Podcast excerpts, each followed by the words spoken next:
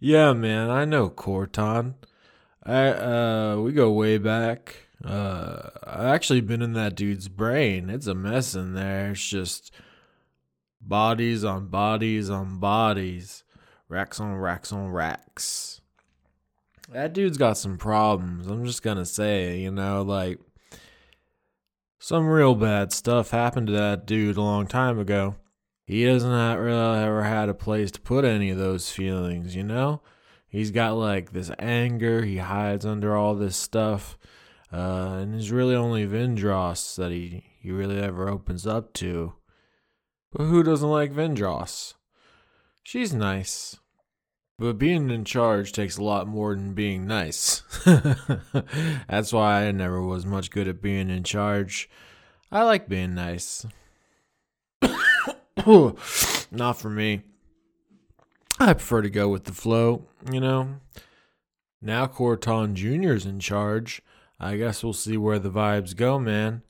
I've been in that cat's head too, and those this is not the same kind of vibes. This is the kind of kid grow up didn't have any of the kind of bad stuff Corton did. Never been hungry, never been hurt, never been scared. It's just a different kind of vibe you got going on. But they do have one thing in common, though.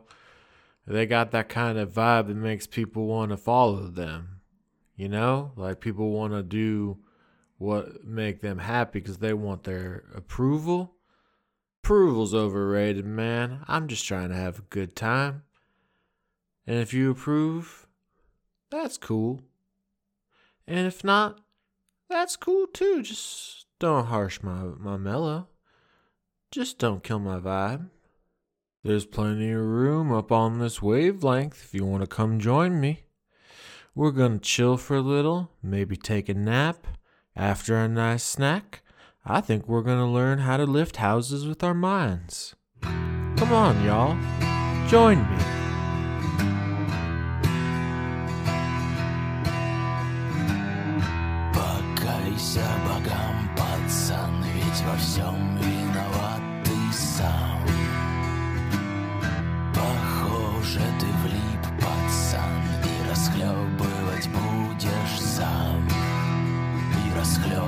расхлебывать будешь сам. Боги не услышат твоих слов. Их защиты не ищи. The best is when you're right right there on the edge and you're like, "Oh shit, you hear one and you know that you won't get your hand to the record button on Audacity fast enough, but your keyboard hand is right there and you hit that R in the nick of time." Oh, it's sweet. It's sweet. And and you know what? I'm not saying that you should all try it, but it's a lot like edging.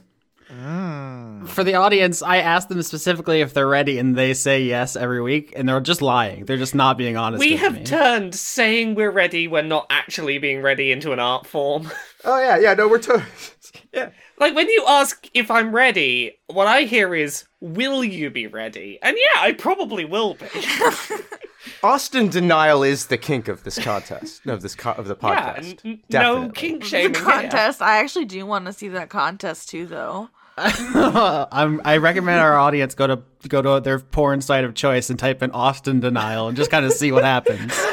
just go on a little adventure. You know, sometimes I say I'm ready because I'm like, oh, I have all the things up and ready. And then I'm like, oh, wait, I'm looking at the Skype screen.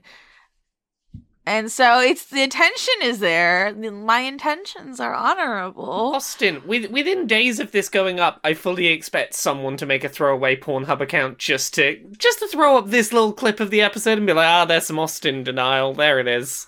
Oh no. I'm really looking forward to the podcast you do with Mari and Stacy and reviewing some Austin denial. I forgot what we did, and now I remember, and I hate it. Yeah, I mean that's a way of looking at it. Uh, last time we left the adventure, uh, there was some developments in the cult uh, that you all had left in Absenthia. The Path of the Joining has some new leadership. Oh, God, that's right. Yeah, so you enter one of the suburban homes here, which has been uh, made over to look like a kind of knockoff church. Uh, some some Vindros style drawings from the people who appreciate your art adorn the the outside and the inside of this installation. Uh, in the the dining room, the long table has sat around it uh, the inner sewing circle, the kind of leadership of the church, which is the party members we all know and love, as well as Corton Jr who is dressed up the way he last saw his father with uh or not his father who he thinks is his father uh with the uh, face veil uh, over his nose and everything Hmm. Feel like the only thing I want to do right now is that Homer Simpson like retreating into the bushes, Jeff. i like the idea that you start to do that and then the door behind you opens and uh cindy the Turek comes in and she's holding the bumble sloth uh, who is sleeping in her arms because last My episode Bumble Sloth? yes yes the one you left with dwayne Did they kill Dwayne? dwayne's not here Did so i'll say that Dwayne? This is an important question. Where's Dwayne? This conversation is going to continue until I discover where Dwayne is. Well, hold on. Do I take my baby? Uh, I think when you uh, see the bumble sloth coming in, Lola, uh, Cindy, like, kind of like just signals to you that the bumble sloth's sleeping and she doesn't want to wake him up by passing him over to you. Oh no, no, no, no, no! Fuck that! Give me my child. okay, if you're very insistent, there's no reason she wouldn't give him to you. but, Where's uh, Dwayne? Why would I trust them? Where's Dwayne? And why is this teenager on the throne? He has such a bright future. Also, a very rich and intricate past that we still haven't quite uncovered all of the depths of, but also a bright future. All right, so Bramwell, you ask Corton Jr. where Dwayne is, um, and he, uh, is like sitting at the end of the table, at the head of the table, uh, says, "Well, we've had uh, some interesting developments while you were all gone. Um, people were asking questions about the faith we didn't have answers to, and so I took some initiative. As you know, um, I am the son of our leader, so I thought it only makes sense for me to step up." He he he denied that that was the case. Last I heard, couldn't have kids. Yeah. Come wise. Well, did that publicly in front of Cindy, too. Cindy knows. Cindy sits down at the table and then just does not make eye contact with any of you. Uh, I want to roll insight On who? on fucking the, the little kid. I don't remember his name. You don't remember the name Corton Jr.? Oh man. No, because he's it's not his name. That's not his name. uh, not who okay, he so is. 16's good. Actually, I don't know why I asked because I think I'm just going to give you insight on this whole scene, which is that um, 14 year old boys, and I'm going to I'm saying this from experience, are nightmares. Yeah. Just Yeah. just terrible monster people. Um, and this this little kid saw uh, an opportunity to kind of uh, show his who he thinks is his dad that he's uh, kind of man enough to take over, and he did a, a, a little mini coup. Uh, I think with a 16, I'll give you that he hasn't like physically hurt anyone. You don't get that kind of vibe. Like he's just like guillotining people in the streets, but he's working up to being may- maybe bad. I want to go out and find Dwayne. Well, well, I mean, who else was left? Remind me. Uh, who else was left behind here? Staples, right? yeah, Staples, uh, Weaver, uh, Zur, and uh, Young are all in the room, and they are also kind of doing the thing Cindy's doing, which is like looking down and not making eye contact. Ooh, Um, all right. Oh man, I'm gonna bully her. Uh, Okay, so do you want to bully Zur? we Um, can just I want to talk to her privately. yeah. Do you just pick? Do you just grab his little wing and pull him off screen? Yes. Okay, you just you take you take your little Batman into the kitchen, and he's like, "Hey, Lola, it's great to see you. You're looking extremely uh cute. Don't try to distract me with flattery. Your tail's coming in very nicely. I know it is, but it's no time for that. What the fuck, man? Listen, we didn't know what to do. Uh, he started What do making you the mean you didn't know what to do? The whole plan is getting these people in a cult so we can use them in a f- battle. And if we get them, uh, you know, I don't the, the ethics and morals. It's not my strong suit, man. Sir, do you remember what you were like when you were a teenager? Bristling with knives. Yeah. Now imagine that, but worse. Now that's what's that. He's a teenager. What are y'all fucking doing? I don't know. Although I guess, although the Amy thing, she was a teenager too. Listen, I don't know, but this is a teenager I don't know personally. Vin- Vindras has a potential um plan, but I think in the background of this scene, uh, Vindras is using that wonderful telepathy that she's got to just message the group like, "Hey, hey, who do we want in power in place of this teenager?" Because I've got a plan, but I need to know who we're replacing him with. Uh, I'm just grabbing. I just want to, for flavor, I am grabbing the lapels of whatever shirt or coat he's wearing, and I'm shaking him. Okay, you're manhandling uh, Zer in the kitchen, yeah, which is a great image. No, I'm but, bad copping him, 100. percent but yeah, Vindros does kind of have a secret weapon in this uh, dilemma, which is that she can covertly communicate with people. Yeah. Because So- here's Much here's the thing. She- I think she's going to communicate this to the party. Her plan right now is to be like, we went on a quest with Corton. Um, I've come back with a work of art to share. The the Vindras whose art has adorned the town, who has inspired everyone on this, and use that as the the way to paint the story of, um, here is the great deeds that uh, that Corton did while gone conveniently including the fact that uh, Corton cannot have children and has never been able to have children weaved into the tapestry into Corton's departure and Corton passing down the big stone tablets of who should be his successor. I just need to know who we put in that final panel of the comic book. Like who who do we finish the mural on? That's where Vindras is at. Yeah, I think that's what the, today's like whole episode. It's like a one episode arc of the cult of the the, the path of the joining leadership question. Yeah. Um, but I will say that Corton Jr. answers your question, Bramwell. People, we've had so many branching conversation trees here. Your question is, where's Dwayne? Uh, and he tells you that, well, there were some people, not many, but some people who didn't, uh, you know, appreciate what we're doing here and were, you know, trying to get in contact with people in the in the God King's court and narc on us, you know, we, and uh, we had to figure out what to do with them, and we didn't have clear direction from my father, so uh, we we ethically restrained and are holding them. And Dwayne did not agree with that decision, but I'm the leader, and so he is safely and humanely housed in a holding cell currently. And where is that located? Can we have the grand tour? I think Young jumps up and offers to to escort you, just also because Young wants to get away from this this dining room. I, th- I think Vindras is going to turn around and go uh, to this this kid and just go, "Look, what I'm hearing is that you've taken some of Corton's chosen group, the group that he chose and trusted and traveled with, and decided that your opinion supersedes his on on these people, and I." Really think you should be letting them out now. Well, we can clear this up right away. Where's my father? That is a conversation that probably shouldn't be such a group one. We should probably talk to you about that first. Actually, no, that should be a conversation that should be held with all of Corton's party members, I would think.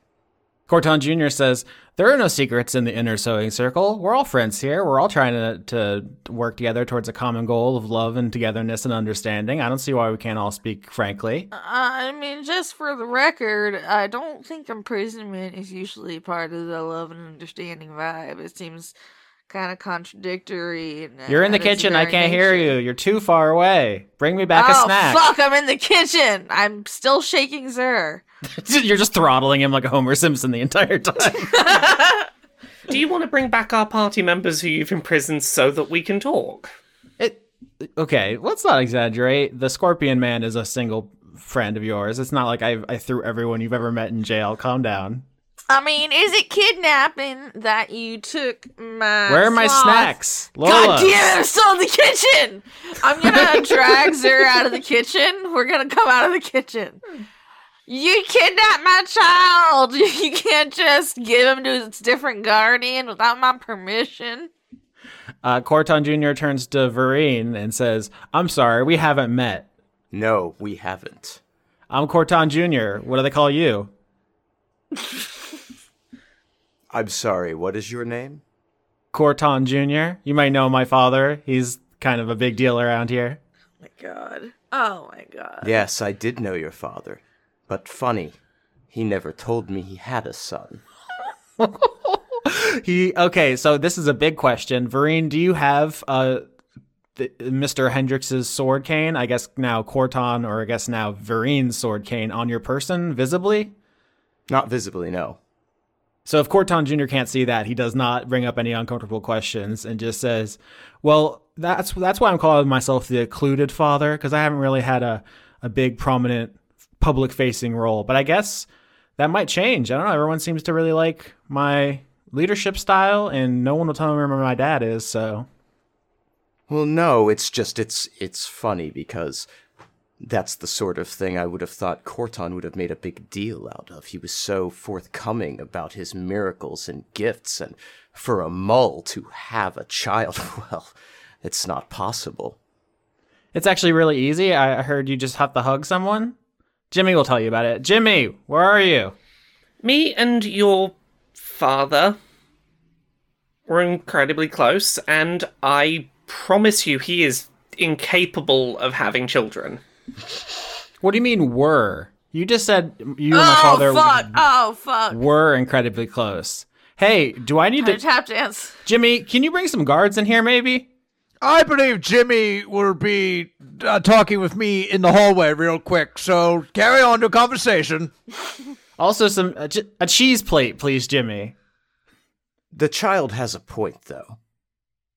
Maybe we should take him to see his father. oh no, I don't know what that means. Oh, I don't either, but I love it. Okay, uh, I guess I have to establish Bramwell. Are you and Young gonna go check on Dwayne while this is happening? Yeah. Okay.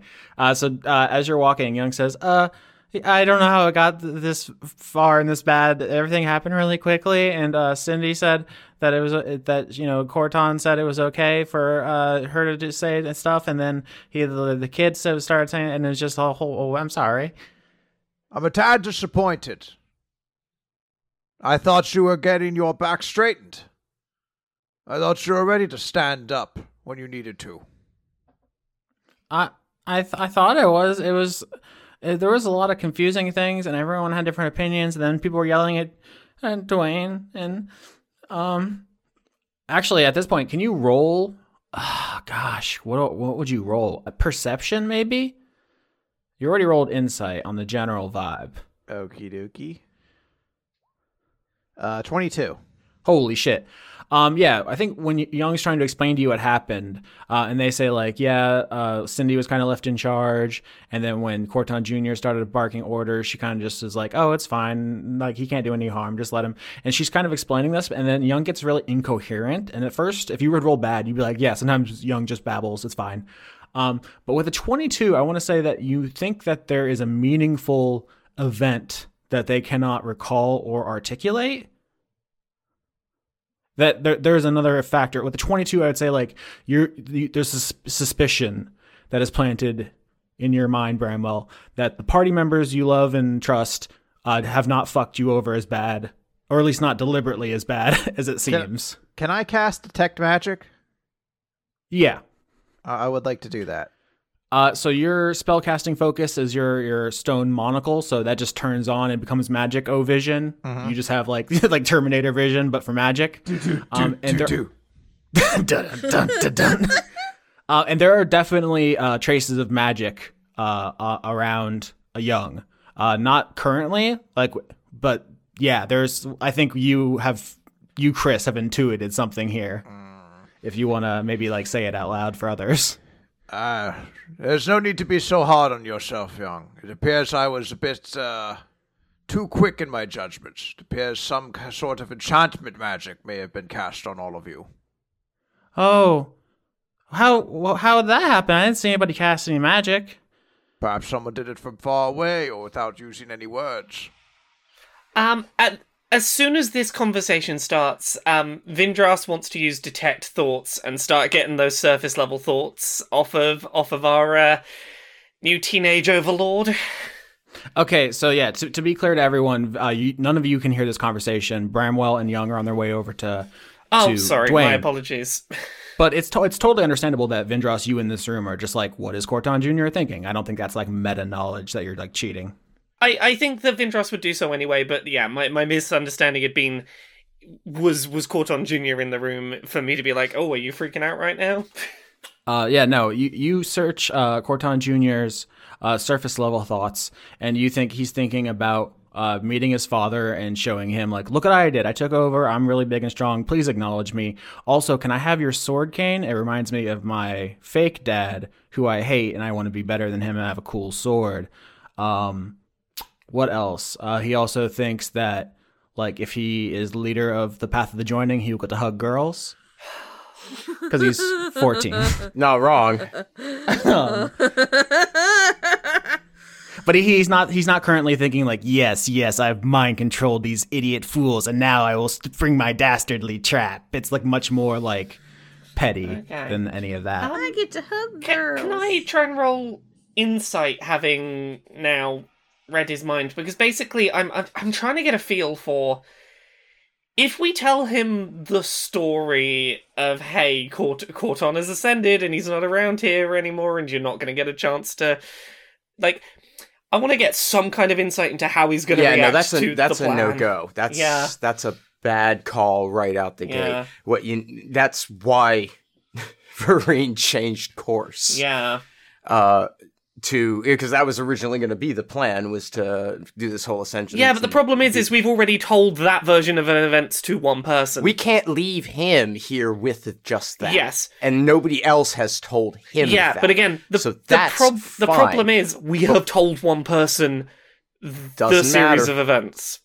Like that's does a, not that's matter. a problem. does not matter in light of this kid. We deal with this kid, that ascension story works. We just got to get the kid not there.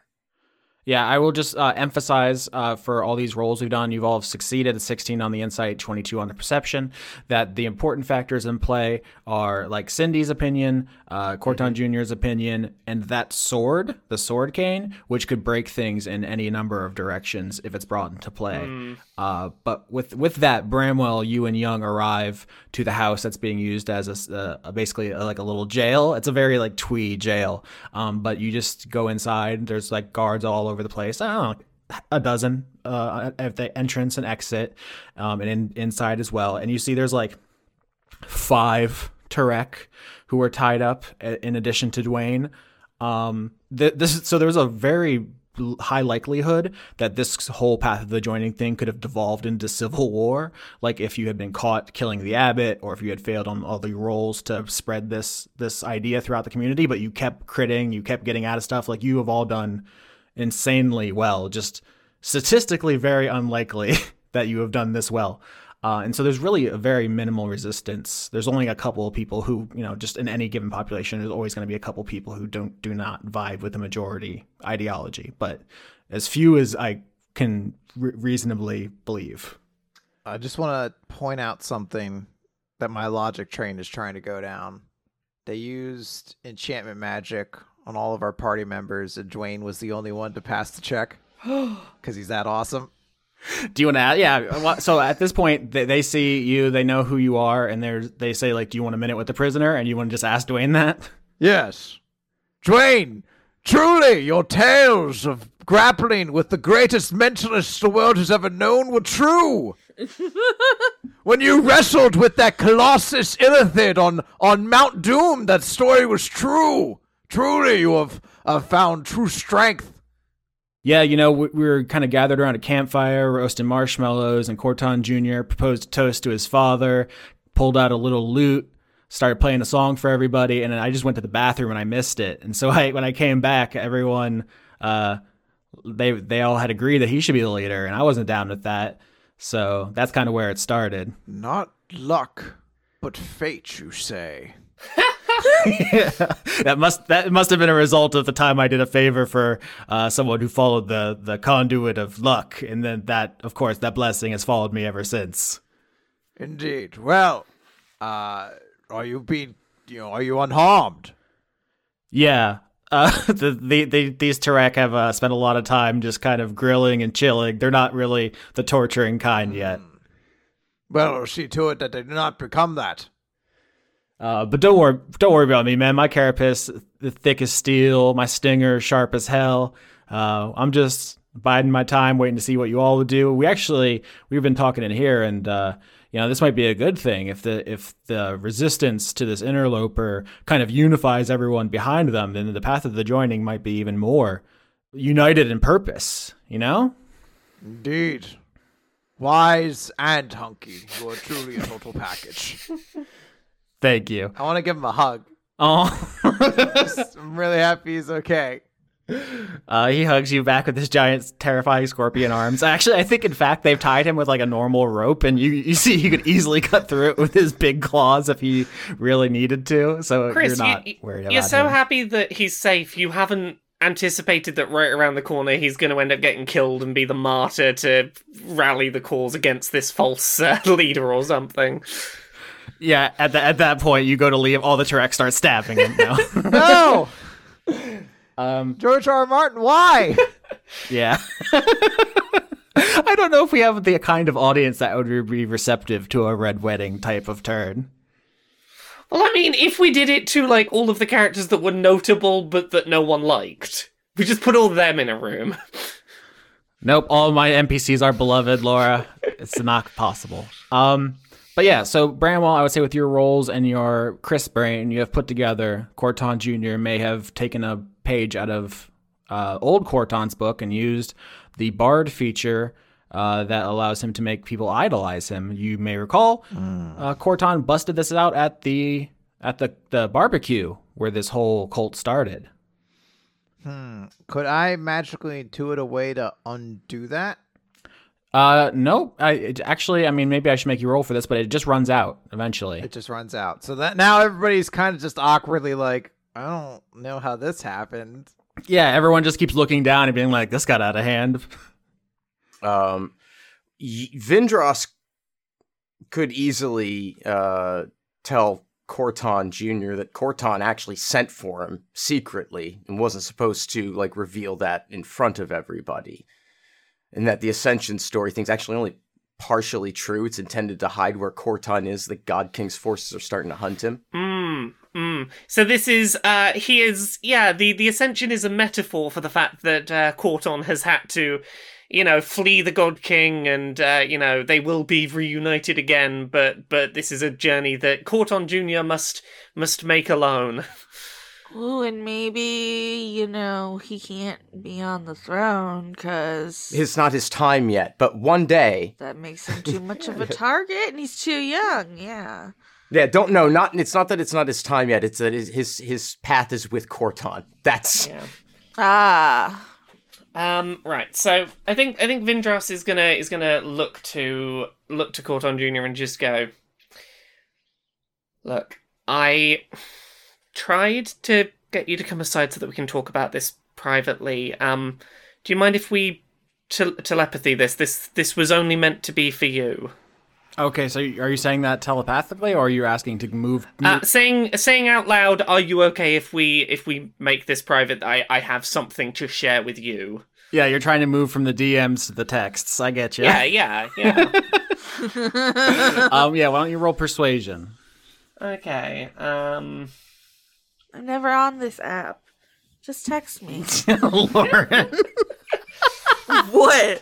I can't with you right now. It's it happens a lot.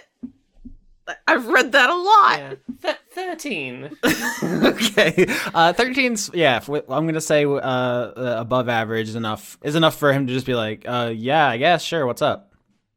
We're, we're going to have to tell everyone a story about where Corton's gone shortly, and it's going to be the kind of story that gets told about Corton. It's going to be very fantastical, very over the top, very bombastic, and more, in some ways, more metaphor than truth. Um,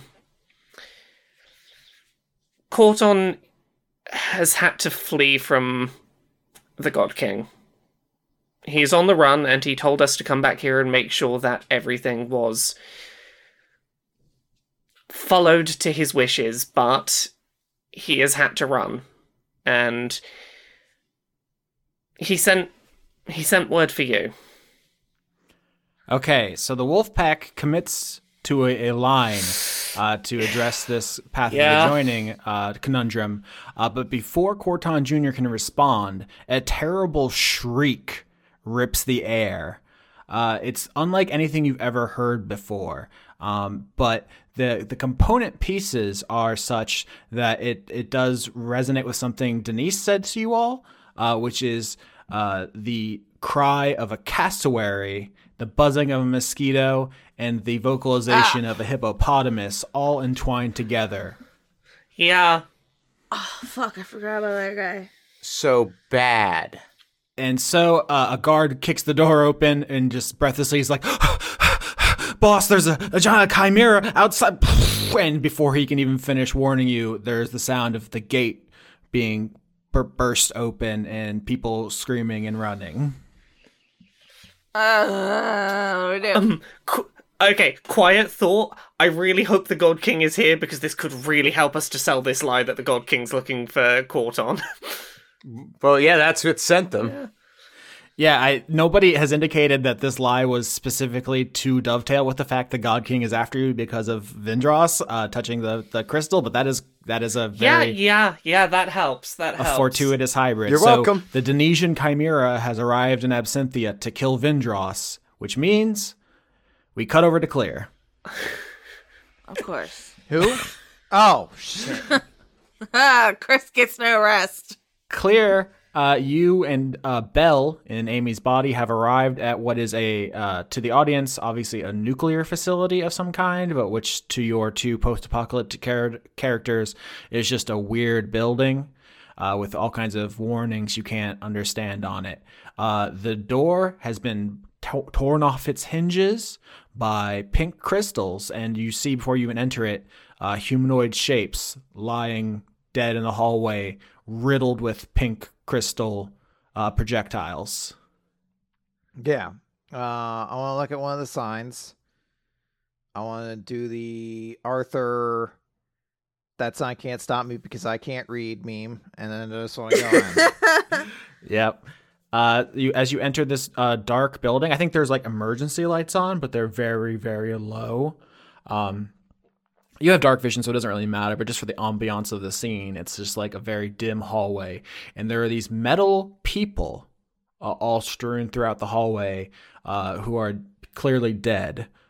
I don't know uh, if that means anything to you necessarily. Have you met any metal people? I guess just the the one the robot frogs from the Aethar. Yeah. Uh, not quite those kind. These ones don't seem to be uh, like at all uh, biological.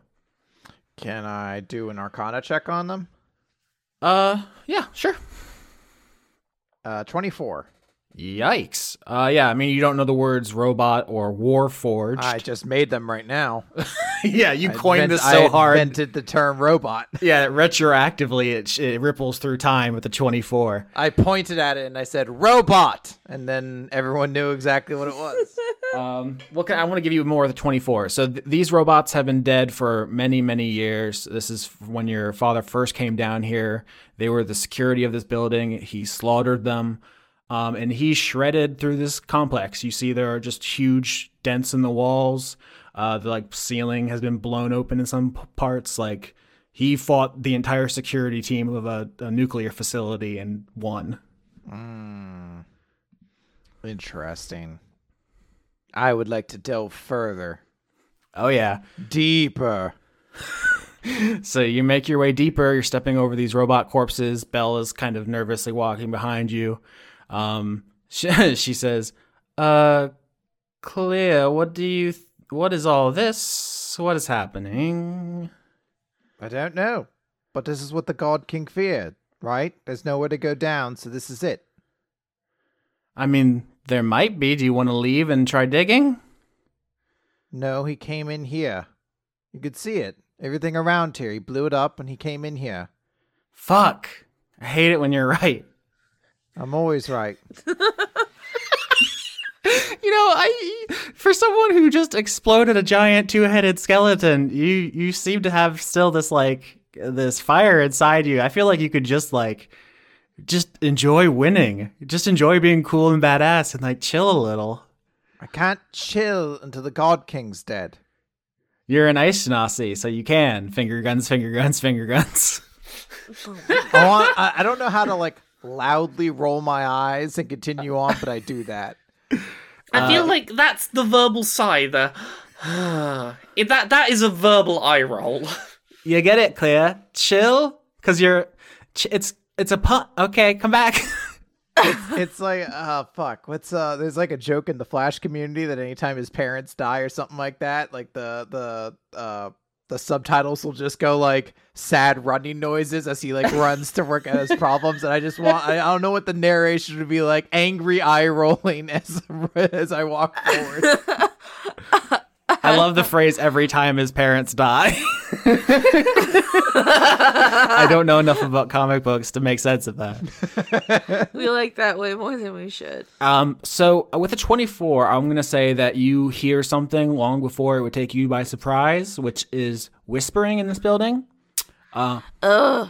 specifically, you get to the end of a hallway and you there's a split. You can go left or you can go right, um, and you hear whispering from both directions. Um, to your left, the whispering is uh, like the first time you heard it, or it's uh, someone muttering to themselves, uh, someone just saying, "Frida, Frida." Oh, spooky. And this is the one that beckoned you onto the flats uh, before you ever broke through the crust. Uh, and that one didn't seem to be actively hostile. Uh, To the right, you hear the whispering that has followed you as you have delved deeper, which does seem fucking hostile. And its whispering just says, Come take your medicine, princess. I mean, I should deal with the I one on the hate left, to be clear right now. but I want to deal with the one on the right. Yeah. Uh, whichever way you go, Belle will go the opposite because she's just like, Yeah, well, let's split up. We can do more damage that way. Oh, idiot! Never split the party. What a fool! Ah, I this is a real. You know what? In character, fuck these voices. If you guys are fucking hiding something, I'm finding it. So I'm going after them. Wait, which one? The one on the fucking right, these fucking dickhead voices that are like, "Come fight us!" Like, no, fuck you. I'll take you all down. Let's fight. Yeah. All right, Bell goes left. You go right. Roll perception to see uh, how bad this goes for you. I bet it goes real good. Couldn't it go good? Hold on. Oh dear. How do I get to negative? There we go. oh, never mind. I crit. Fucking god damn it, Chris! This was gonna be such a good jump scare. It was gonna be like Ringu or fucking The Grudge. I had this whole thing. Got him. You motherfucker. oh, can like something come out to spook me, and then I stab it through the throat with my sword real quick. Yeah, I mean that's that that is essentially what's happening here, which is you're like walking down this hallway, the light's very dim, it maybe even flickers. There's these whispers that are just like through gritted teeth. Someone's just like die, die, die, die. and then the fucking ghost comes through the wall and you just turn and slash it for I mean roll damage uh, for like a fucking spell or something, you jerk, cuz with a crit, you absolutely hit this ghost before it can jump scare you. Okay. Uh, I really, I'm, Taking it down like a bitch. In my mind, this is like when you hear about the guys who go to a haunted house and just punch the person who's trying to scare them. Someone comes out with a chainsaw with no chain on it and you just drop kick them in the nuts. Uh, fifteen. All right. So w- w- which uh which spell is that? Uh, I was just flavoring that as the end of uh, investiture of ice, but All right. Yeah, yeah. I mean, it can be it can be your your ice uh, sword if you want to. Yeah. Uh, which you just slash through as something jumps out at you. Um, I guess this does save me in time and editing because I don't need to make a, like a spooky build up with like custom music because you just own its shit. Uh, the oh, ghost it's that, this bitch. well, the ghost that comes through the wall It's that bitch. is a uh, executioner with a big axe. The axe baloney, in fact, the second ghost of this axe we've seen, uh, and it is the the ghost of the executioner Terran, the first person you ever killed. Uh, the Terran is uh, basically a humanoid pterodactyl, rippling muscles. Uh, this one, He's just really jacked. Also, if you look at it, like the shadowing on his abs. Like his pecs looks like look like eyes, and there's like a little nose and a smiley face underneath. We're adding more details because the early episode of the season was called Crotch Abs because we were fascinated with this person, and now we've added like abdomen eyes. Well, yeah, it's like a face that leads into the abs that are the crotch. So I guess that'd be the neck. I don't know. It's like pe- uh, eye pecs, peck eyes. peck eyes. you put googly eyes on his nipples. This peck eyes ghost, which would have been a very like creepy, like hunched over, imposing figure coming to kill you with its ghost axe, is instead slashed humiliatingly as it stumbles out of the wall, uh, and this thing turns to face you. Uh, Claire, do you say anything to it as it just mum- mum- mumbles under its breath, just like through bleeding teeth, and just says like execution? Here to die again, are you? yeah, it just it hisses like like literally like a, a cat like and lunges at you with the axe. Um 13, Uh, that's a miss. 16. That one's a hit. All right. Wow, this is this ghost is not doing great, huh? He's doing all right. No, he's getting owned like a bitch. Uh, so the first axe strike misses, the second hits you for 10 damage. It's your turn. That's pretty Uh, good. Yep. I mean, you're level 13. You would not have been if different choices had been made, and this would be a much tougher fight, but I did not adjust the levels because of the story. Yeah, part of me wants to go real ham on this guy because I do. A, I mean, I have a seventh level spell slot. I Do kind of want to use it, but at the Do same it. time, I don't need to. Do it. Emperor Palpatine has entered the chat. Do it. Do it. Because I feel like if I cast this, then I'm just, I'm, I'm, I'm just gonna. I, I want to coup d'etat this guy uh huh. because I, I have power word pain, but can ghosts feel pain? Do it. Yeah, all right, I'll cast uh, power word pain on on the executioner. Yeah. All right. So the way that spell works is if it has less than 100 health, which it does, it is racked by uh, psychic pain and is just this ghost is in uh, absolute agony and cannot act. Um, I guess which more or less just gives you another turn. Would it be the ghost with the most pain? Oh my god. Why is this happening? Why is this the show? Uh, Clear, paint me the picture. Okay, so what's the first of all, what's the power word? So, uh, I guess just, I guess just suffer, just suffer. Oh fuck. Oh, wait, was I supposed to make a wacky one like gloop glop, Please do gloop glop. gloop glop, and then you're like, "Ah." Come on, that's genius. Do gloop glop. All right, this is okay. This is an important character moment for Clear. She has to decide if she's the kind of person who would say suffer or gloop glop. Cla- Claire would say suffer, uh, but quietly in the back of your head, you could say gloop glop. I'm never gonna stop thinking. All right, I hate this. Um, all right, I think I mean. So, power word pain is an incredibly powerful spell. It's your turn again. You basically have carte blanche. oh, this is dark. But can I just go up and just slit this ghost's throat? So if we want to do a role play resolution rather than a combat one, and you would do that, I would say I'm going to do something in return, which is ask for a wisdom saving throw. Mm, I don't have those very good, good sir. You don't have those very good. I love you, Chris. You're so funny today. Thank you. I got a nine. Is that high? It's not high. No, I think uh, you. So you walk up. You say It takes almost all of my fingers, though. Um, the the you see this ghost like writhing in agony. It like drops the axe. You walk up. You just uh you know shing your ice lightsaber out and just slash its throat. and uh, what it does as it's done. Can I go back just for flavor instead of slashing his throat? Can I stab him through the heart? oh my god. Of course you can. but what? Okay, then the I guess the visual is as you do that, uh, there is like a, a flow of energy up the blade uh, to you because you failed your wisdom save. As all of the the the ghost's uh, life flashes before your eyes. Uh, you You see him in like elementary school stacking blocks with other Terrans. You see him like going to like junior executioners, uh, technical college. Oh, what was their mascot? Uh, it, it was uh, Gary the Guillotine. Gary. we love Gary here. Uh, merch available. Did he just have like? Is it just a guillotine with like arms and legs, and just like cartoon eyebrows that aren't on his face, but they're somehow his eyebrows?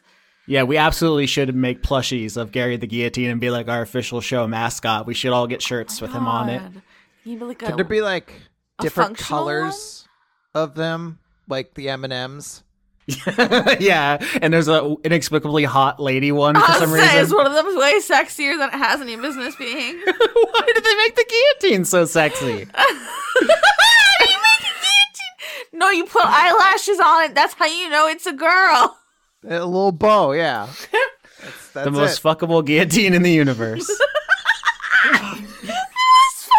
Put that on my tombstone. no, no, that slots for your neck. I like that this is all happening as like the darkest reality is happening in front of us. I'm still trying to make guillotine and uwu into one word, and the closest I could get was guillotine. It doesn't really work, but it feels like it should. No, you said guillotine. No, guillotine. Guillotine. Yeah, just Oh, guillotine. guillotine. Yeah. Oh, the most fuckable guillotine in the world. oh, I'm gonna think about that for years. So you stab uh, this ghost, uh, and you are hit uh, with your failed roll with the realization that this was a person who has themselves greatly suffered because of your father's actions and is a product of the system that also has made you suffer. Um, and I can't make you make any character decisions. Um, I, I guess what I'm asking is like, do you just fucking chill for a second? Can you chill? Is what I'm asking. Hey, can you just Hey, chill? Austin, yeah. No. yeah. I'll move on. Put, put your lips right on the mic. No. yeah, that does sound really close. No. Um, fucking hell. All right, uh, so you dispatch that ghost who uh, dissolves back into the gray permanently uh, as their selfhood is dissolved. Um, and you hear from the other hallway uh, Bell yell, Oi, uh, Claire, you might want to come see this. There's a, a ghost here, and it's it's looking for your mom, and it uh, it keeps trying to hug me. Can't you kill your ghosts on your own? I guess I can. Uh, Do you not want to talk to it? It seems. Oh, okay. Yep. No. Now he's crying. Fine, I'll I'll go. Did you not kill your ghost on your own? I love sassy bitch. We just I turned this it. into a really dark black comedy going forward. It's- I- I'm really loving the energy. Wait, is it, is this show not a black comedy? That has been my goal. What is ha- What do you all always think you're been in? a black comedy. Yeah, my style is just joke, joke, joke, blood, blood, blood, joke, joke, joke, blood, blood, blood. That's what. That's the thing. what genre are you all in? I was gonna say that sounds like my life. joke, joke, joke, blood, blood, blood. So, uh, Claire, you run over to see what Belle's doing that, and why she can't dispatch her ghosts e- as easily as you did yours. Um, and you see standing at the end of this hallway the um, the figure of a Merciel, a bat folk. Claire's going to immediately rack her mind to think of all the bat folk she met, and she's like, "It doesn't look like Zer." And I'm blanking on the name of the leader of that group. I want to call her Diane, but I don't think that's right. No, Diana is the Diana. yeah. Sh- Okay. Diana is a, a Honduran white bat, also known as like a marshmallow bat. They're like these perfectly round little fluff bats. They're very cute. Um, Zer is a flying fox, just kind of looks like a dog. Um, and this is a spectral bat, which you have never met before. Who are you? The bat looks at you, um, kind of like looks up. It was had its head hung low and looked like maybe it was like sniffling and crying, and it says, "Frida." No. Not sure where she's at. Frida, it's me, Todd, your best friend. Uh, Claire's going to look confused over to Amy, just kind of shrug. Uh, so, Wolfpack, uh, the Denesian Chimera has stomped the fence into the suburbs. Do we roll initiative or do you have some other kind of plan? Because this Chimera is three times the size of a hippopotamus to accommodate its other heads hippopotamus, cassowary, and mosquito, all sized up. And its tail is a whipping round roundworm. Um, what if what if we just like dip? I don't like that guy. Yeah, the uh, the hippopotamus gnashes its black, disgusting teeth. The cassowary's mouth is like lighting up with white heat. You know it can breathe white phosphorus. Uh, the mosquito begins like stabbing civilians with its its long uh, protuberance, and the roundworm Oh, is I like can't do that. the round the roundworm is like wiggling around, like trying to wrap around people and throw throw them into the hippopotamus's maw. Okay, all right. So hear me out here. Would I Lola, who knows all about all the animals, would I know of an animal that could be big enough to help deal with that animal? Because I have not used it in a minute. Yeah, you actually went the whole last arc without using your conduit power, which we should mention to the audience. Uh, the the the resort arc wrapped up last week, so everyone leveled up. But eight is a pretty boring level, so we just didn't really talk about it in those uh, those Vereen training scenes. Does anybody have a level eight thing they want to address? Oh, okay. I multi-classed, but whatever. I guess mine's just boring Too. No, you just added another cleric level, you goof. I saw the sheet. Yeah, well, level three cleric. I got level two spell. I've got locate creature. I could use it to locate this big ass creature right here. Thank you, Laura. She found it. uh, yeah. So if nobody has anything, level eight's very boring. Mostly you just get some stats. Uh, I got level six in barbarian though, so now I can't be charmed or frightened in frenzy, and I get. I an did extra get a rate. thing. The only fun Or- thing I got is land stride, so uh, I can move through non-magical, difficult terrain with cost without costing me any extra movement. I can also pass through non-magical plants without being slowed by them, or without taking damage if they have thorn spines or a similar hazard. In addition, I have advantage on saving throws against plants that are magical or manipulated to impede movement. So that's nice. I've I've got a f- I've got fourth level spell slots now, and I can do locate creature and revivify.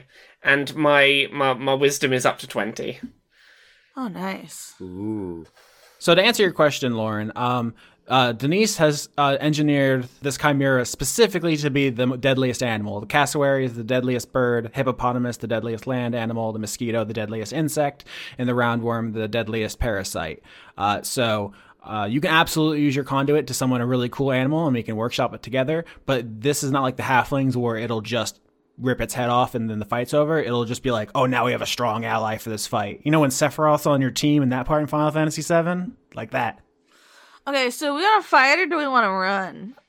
My gut reaction is fight. Yep. Because that does cement us as the amazing warriors protecting everyone. Corton's amazing warriors. Oh, oh, good, good, true. Like we want this to be a public spectacle of us saving the day.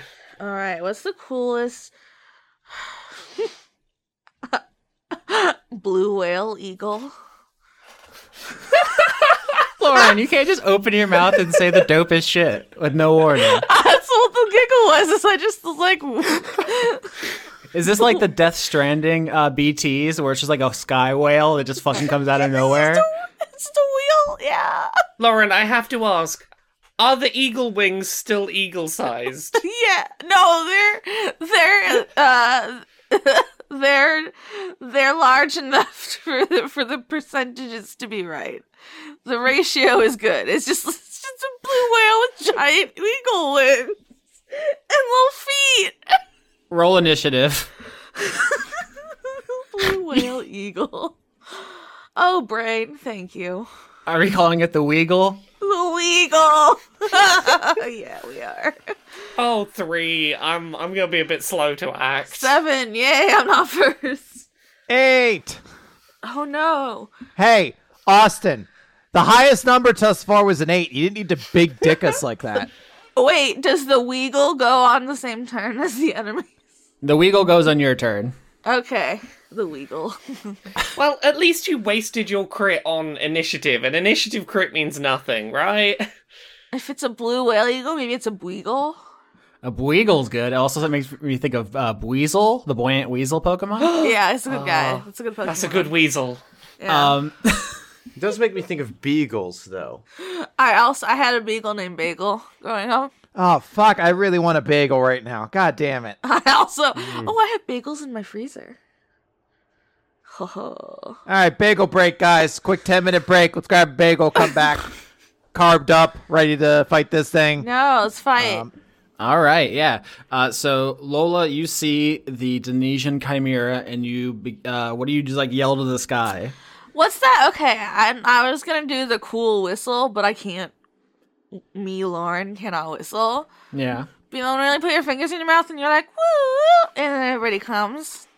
Every, yeah, I love to whistle and make everyone come. That's my thing. Shut That's my up! c- oh my that- god, shut up! I will kill you. That's my conduit power. shut! You can't whistle. No. Hor- uh, Whistle, Austin, prove it. uh, Austin, the clearly whistle. least horny on the podcast. Yeah. I would trade being horny to be able to have a cum whistle. Are you kidding me? Shut up. That's a great deal. Y- Shh. Wow. I hate you. I hate you so much. I'm gonna get you back someday.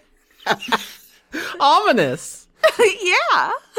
All right, so let's start with the the Chimera's turn. Um, it is going to uh, make uh, attacks against the the three people next in the order. So, uh, for Vereen, Boop, boop, boop, boop. twenty eight. Yeah, that's gonna hit. For Bramwell, twelve. that's a miss, actually. And for this thing's not so bad. for Lola, 19. So, Vereen, you take nine damage as the mosquito stabs you with its it's the center head on the body. So I want to also say that the main body is mostly hippopotamus, except for the wings, which are mosquito. Uh, the feet on this thing are the cassowary's claws, its most deadly part, and then the tail is the worm, of course. Um, Lola, 11. Uh, which I think is from the the worm like wraps around your wrist and tries to pull you in, and you like get out in time, but it slams you into like a lamppost. Icky. Okay. Uh, so Bramwell, you dodge uh, the cassowary who tries to peck you. You see that it is still charging up its white phosphorus breath though, and that is going to come down. Mm, that seems bad. It's very bad. I'm looking at the stats, my bud. It is bad. Okay. Uh, So it is your turn. Uh, Vereen, I want to say the way chimeras are created in Dungeons and Dragons, they are just one target. I thought about making it a four target fight, but that seemed more complicated. No, no, I'm- no, no, no reason to make it more complicated than absolutely necessary. All right, so Vereen is going to go ahead and go into rage. 19, 21, and 19. All those hit. Vereen does not miss. Okay. And the damage. all the Turek and the suburbs are like, "Who's this Joker? We never seen one of these before." Oh wow, they're really badass. this is a great debut. Like basically, as a new species, the first member of a new species, you're going to set all the stereotypes about who, who you are to everyone else. So this is this is good. In season twelve, people were talking about, "Oh yeah, the the Denesians famously kick the shit out of chimeras." Everyone knows that. 32. 48 damage. Yeah, you sink that sign right into the closest head, which I think I said the the uh, Mosquito. the mosquito poked you, so you slam right into that thing. Um, and 48 is a lot, but you don't think you just di- you you don't Right. feel like oh yeah I whooped its ass it's No. dead. Like this thing has a health pool. Yeah. So yeah, you you hit it solid. 48 is is a big deal, but this is also a fucking strong ass guy. Bramwell. Uh, hmm. I would like to, you know, I want to just do it. I want to cast a spell. I want to go up to Vereen and cast uh, Warding Bond. So I will give uh, Vereen a plus one to AC and saving throws, and uh, also resistance to all damage. But when Vereen takes damage, I'll basically take the half that's not going to them. Oh. Okay. So it'll make you a little bit sturdier. And uh, well, I already resist bludgeon, pierce, and smash and slash damage. does that in include rage. white phosphorus damage? Well, fair enough. Also, I mean, this is a great callback to the earlier conversation you two had where you promised to protect, protect each other. So I dig it. yeah, yeah. Oh, that's that's that's gonna be my turn. All right, Lola Bunnies. Alright, so I'm first I'm gonna use my bonus action first, I guess. Uh to use Sandra to cast Hunter's Mark on this bitch. Um, and then I get four attacks, I believe. Oh gosh, Yeah. is it four? You get. It's you either it might be three. I think it's three. You get your normal attack, you get your extra attack from level five, and then you get your animal attack. Okay, that's right, three. Damn, four would have been dope. But you, yeah, Um, the hunter's mark is your fourth thing, which is That's my fourth thing, yeah. So I was like, I think I only get three now. Give me five. Okay. Uh my first one, I have pack tactics, so I get advantage on my first attack against creature. So the first one's a sixteen. Miss Miss. Yeah. And then a twenty-four. hit And then a nineteen. hit. Hell yeah. Alright, so are you sure it's not a humanoid? I'm very Lauren. I have given you your favorite. Your favorite enemies are elementals and humanoids. You have been had an embarrassment of riches. Don't be greedy. I'm just being a goblin. I know. All right, so that's four and seven. That's thirteen. Yeah. So you start shooting your quills at it. It's not great. Uh, but then here comes uh, Eagle. the Boeagle, uh, which basically mechanically how I want to handle this is you just get a whole second turn I oh, I still had to say. Oh no, I have plus eight plus eight. on my. Yeah. So attacks. two of those hit. Yeah, so two of those hit. Yay! More hits. Yeah. And so how does the how does the Boeagle attack? Does it just fall out of the sky and like land on this thing? Um. Well, I like to think it has feet, like the eagle feet. okay. so you took a whale and you put it on wings and like eagle feet. Okay, so it comes down out of the sky and like puts its talons through its back. And I'm I'm trying to think. Would it be cute if a whale kind of had a beak? A little bit, yeah, I think so. I think it'd be cute. So I like to think it has a beak, so maybe it can peck some motherfuckers. Yeah, that's a that's a cute kind of style. Uh Vendros, it sounds like it's your turn. Oh, I'm pulling out the big spells for this one. Um, Hell yeah. I'm I'm gonna do my new spell, uh, or one of my newer Locate spells. creature. it's up there. No, I'm gonna use Guardian of Faith. Ooh. Um, so I summon a large spectral guardian that sort of hovers in a place of my choice. That's gonna be that's gonna be near the chimera. Um, flavor wise, just to try and continue selling the like, aha, Corton Corton's uh, people are back. I, I want this Guardian of Faith to take on a very Corton reminiscent appearance Aww. while not being exactly Corton. Damn, now that's good role play. Mwah, chef kiss. Hmm. Yeah, yeah. So I'm gonna need a dexterity saving throw. That is a spicy meatball. This thing does not have the dex I thought it did. Whoa, why would you think it had any good? It's a worm, a mosquito, a hippo. With the body of a hippopotamus. Come on. That's how you know I built it right, is that it doesn't have the dex, but I just forgot. Yeah, that is not quite enough. Um, you are gonna take twenty. D- uh, what type of damage is that? Twenty of some kind of damage. Twenty radiant damage. Yes. And this this this guardian sticks around until it's done sixty damage, so it's still here. Hell yeah. So the giant Corton uh uh summoned spirit does I guess the uh cane sword uh draw and just like slashes through her like an anime protagonist and everyone oohs and ahs. All the Terek are really ja- jazzed by this. Yeah. There we go. I I helped sell the story we're gonna sell in a bit. This will come into use later. Uh, so with all this damage coming towards the Chimera, it is going to use its white phosphorus breath. And I, No. yep, I gave you a turn to kind of figure out what you were doing. Um, and Lola, you attacked from a distance, and uh, Vendros, you didn't necessarily have to close range. So both of you are away. But uh, uh but Vereen and Bramwell um are like doing a thing together. So I'm putting you two two in the AOE together. So we're gonna take a bunch of white phosphorus to the face, is what you're saying. Uh, that is a Constitution saving throw uh, to beat 14, actually. Does six beat fourteen? Oh, um, Just a sec. Is that a saving throw you've just failed? Yeah, do you have a psychic thing that can get Bramwell out of Uh, how how much higher do you need to be? a lot? Eight. I have a thing that can let you roll a d8. If you're lucky, we could maybe get you out of this. I rolled a 10.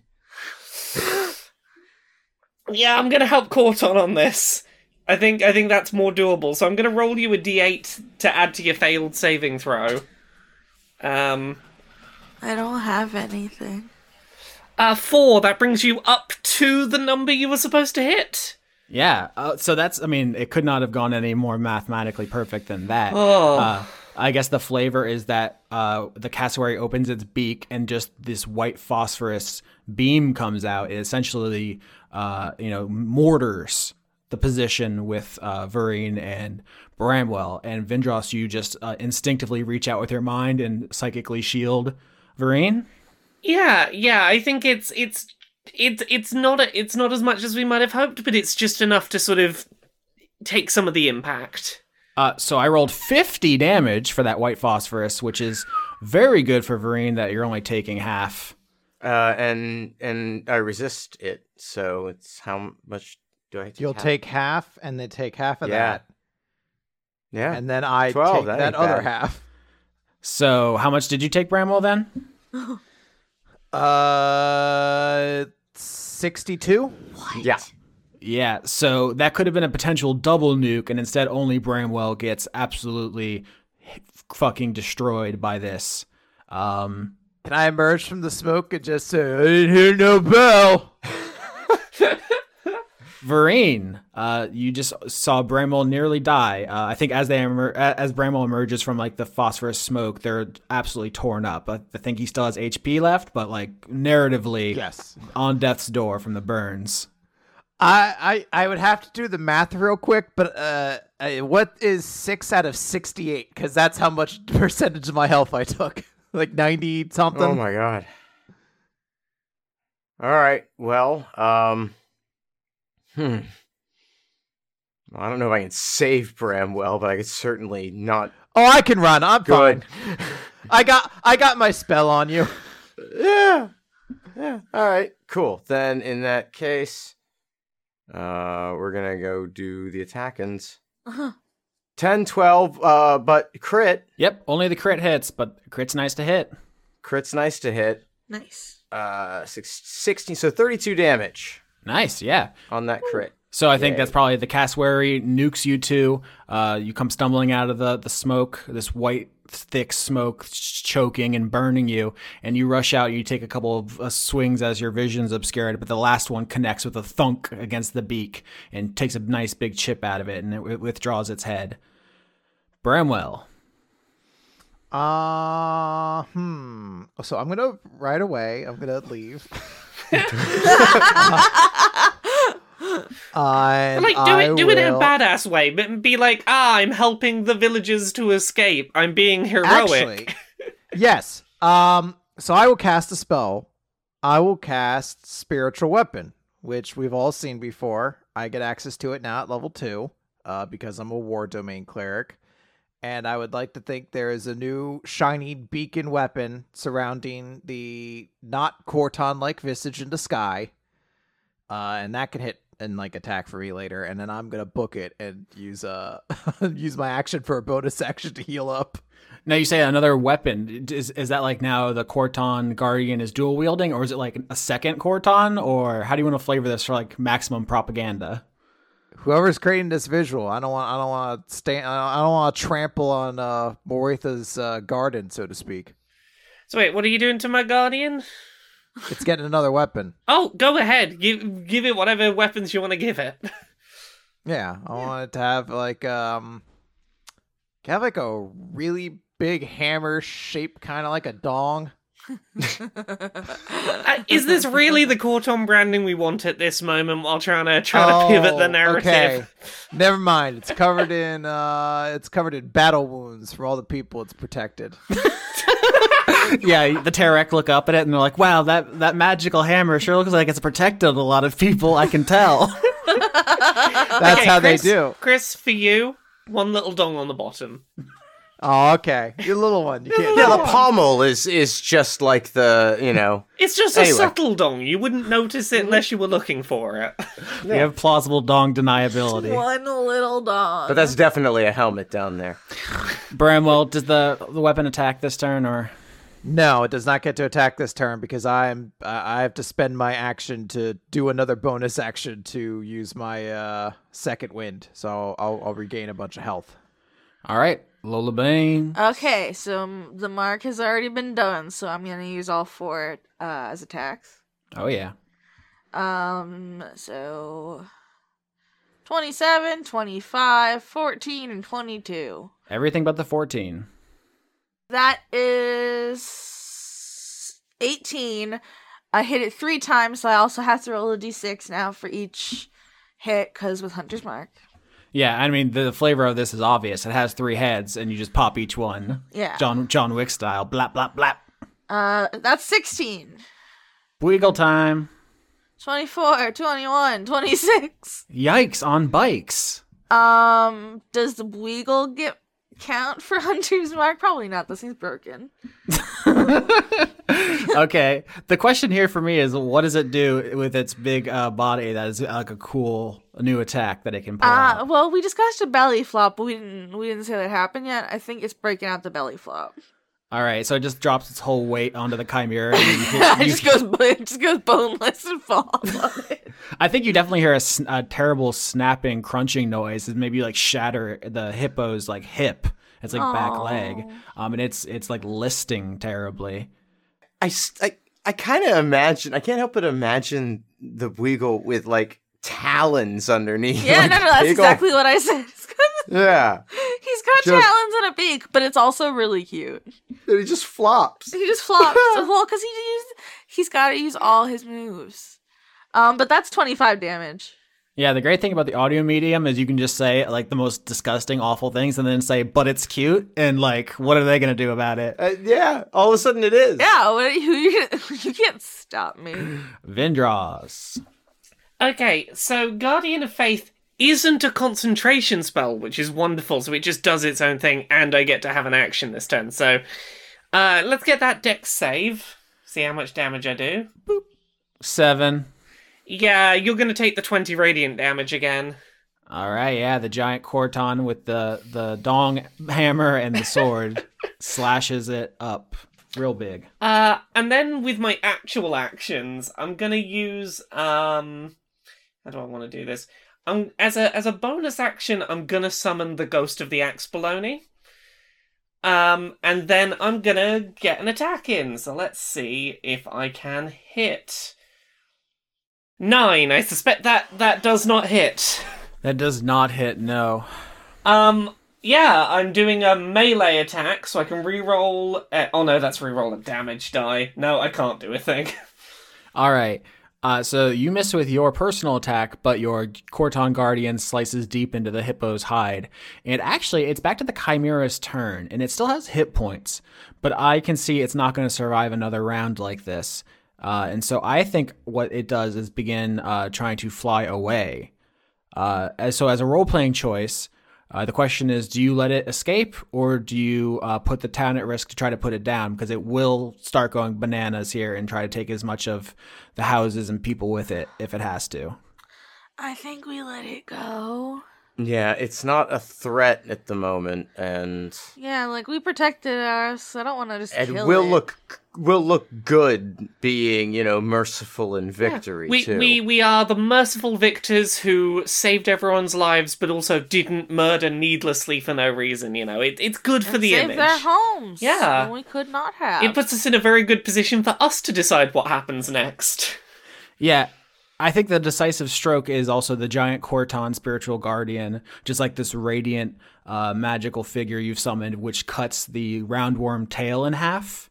And that's like really the the stroke that makes this thing think like I got to get out of here. It's cutting things off of me, uh, and so it takes to the air on its mosquito wings, which obviously it shouldn't be able to fly. Uh, but it's like dragon rules, where it's like the body is too big, but this is this is a world of magic, and so it takes off. Are- Um, are, are you suggesting that according to all kno- known laws of aviation, this thing shouldn't be able to fly? fucking hell, Laura! I walked into that. The Bleagle? Well, there's no reason this should be able to fly either.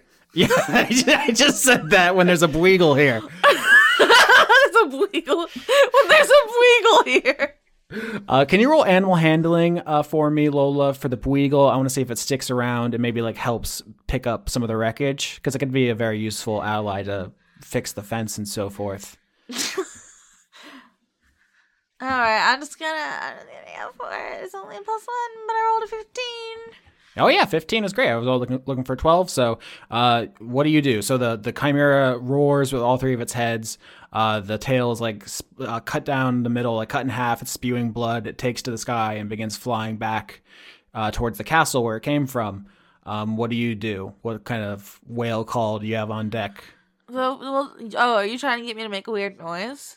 Yeah, absolutely. I mean, the blue whale call and the e- e- but with the eagle screech. I guess the it's a red tail hawk that is if it- always used for eagles what if in it media. turns? It starts and it and it it's like "Whee!" or something. That's exactly what I wanted. Thank you. That's what I figured. That's not what you wanted, you bastard. Uh, you do that, and the the, the Buigle like uh, bobs. He can uh, take away happily. the chunk of roundworm tail with his claws. He can get Oh, it out yeah. of there. Yeah, it just pops that sucker in the gob. Snack. Oh, let's chew a snack. Um, and yeah, if you like tie some ropes to its legs and to the fence, it can like lift the fence back up, and you can fix this uh, with a fifteen. Yeah. That's a success. The fight was a success. Uh, Bramble almost was reduced to ash. That's the main thing, but you actually didn't get knocked down. Um, is Corton Jr. anywhere around to be seen? oh, that fuck yeah. I guess we should do something about that guy. Yeah, I mean, yeah, that totally makes sense to me that he left the house and then saw the chimera and shit his entire pants situation. uh, so I think he absolutely saw all of this. Okay, um, I think Vindras is going to try and take charge of the situation somewhat, presuming there's some sort of onlookers and things around. Um, Yeah, everyone's out. This is the biggest thing that's ever happened to this place. Everyone's here. have we? Ha- can we say there's a convenient mural spaced uh, area that I can start doing art as I talk to the people? Oh yeah, yeah. Yeah, so I think I think as as this is happening, um, Vindras is starting to paint the mural of events, um, and just say to everyone, "I'm sorry we've been gone for a while, but we have come back to let you know what's been going on with with Corton. I know that a lot of you've been wondering where Corton is, and look, to put it simply." There are people that need Corton more than us right now. We have proven that we can stand up, that we can rise up to the challenge of spreading Corton's message of love and peace and togetherness, and we can keep people safe while doing so. And there are places that don't yet know the wonder of Corton's message, and as such, Corton has gone to help others. But what should not be forgotten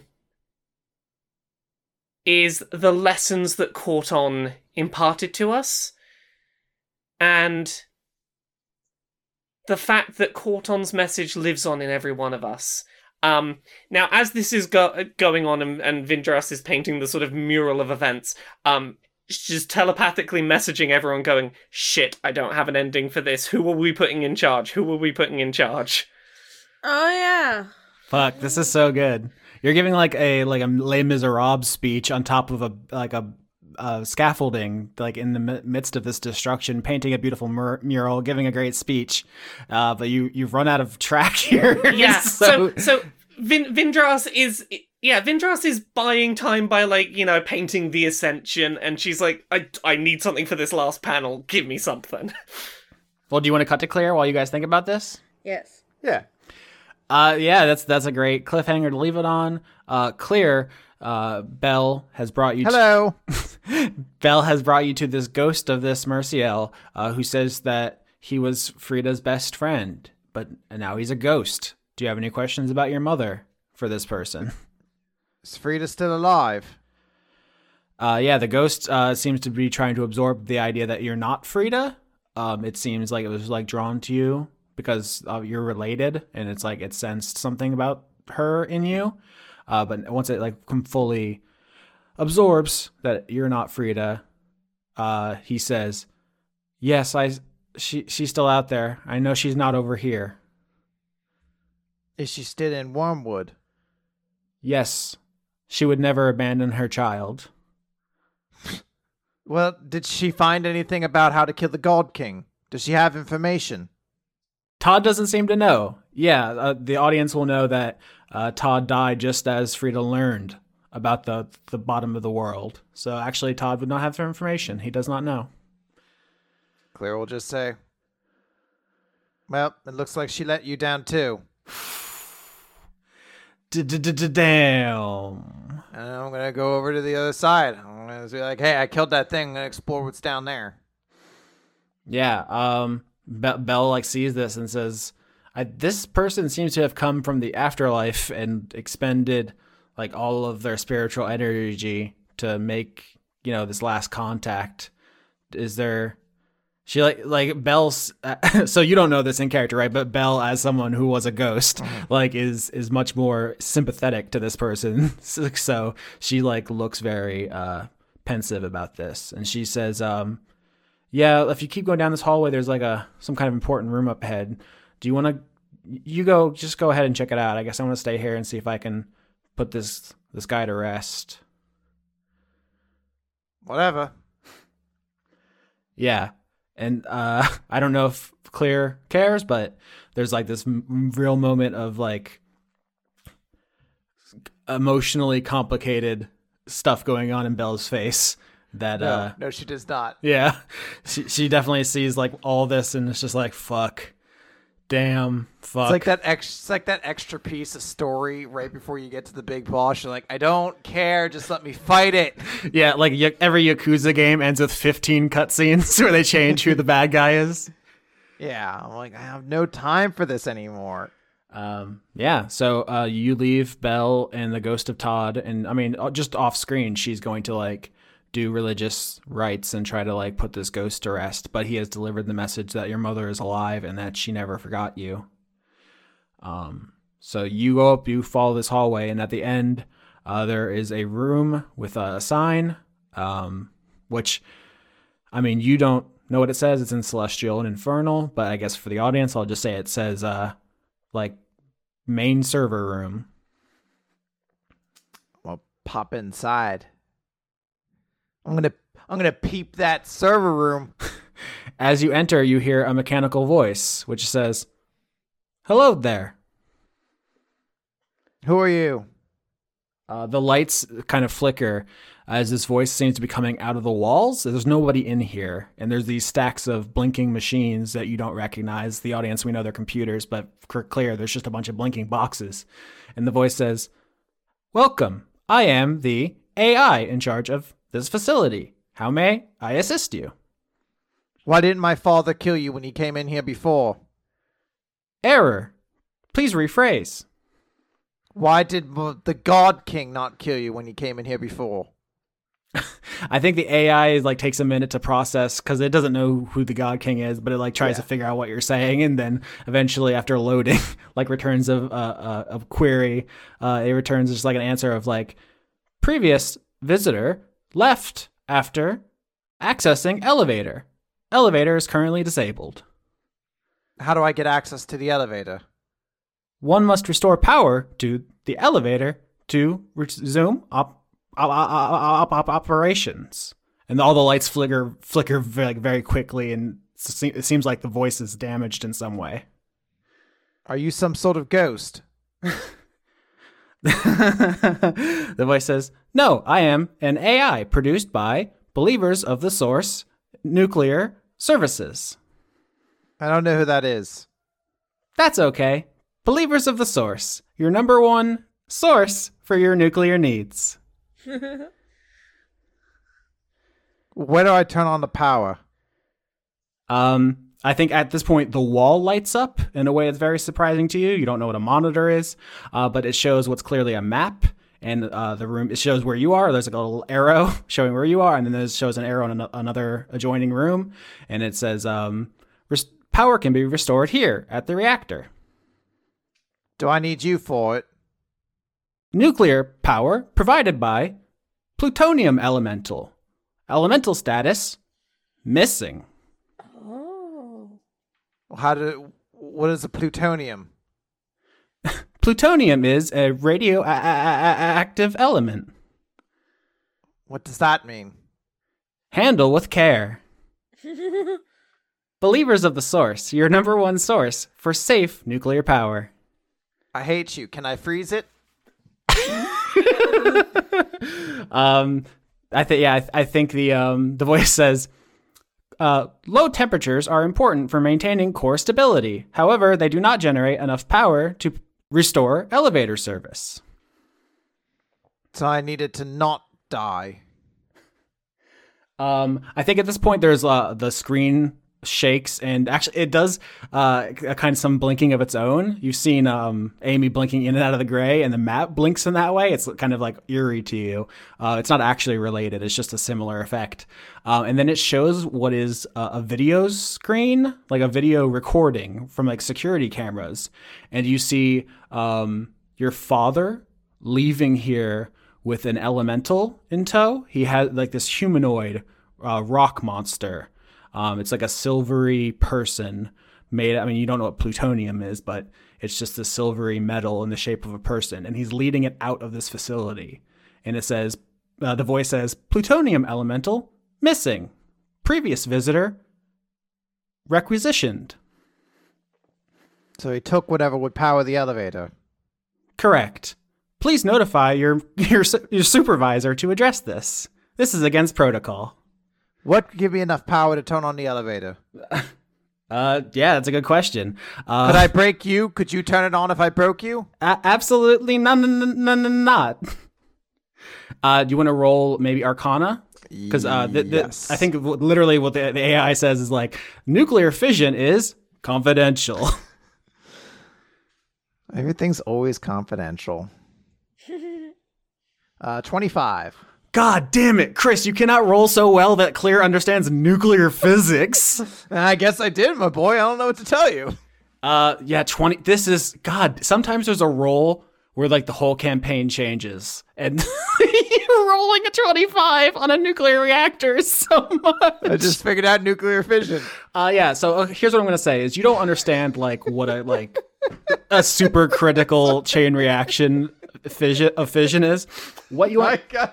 God. I'm very tickled because this reminds me. There was a recent chapter of Boruto where Naruto and, and Kurama have like fused for a new form, and Kurama starts the explanation by being like, "Naruto, think of it like nuclear fission," and the entire community of Naruto's like, "Wait, why does he know about nuclear fission?" Yeah, doesn't that take place in ninja times?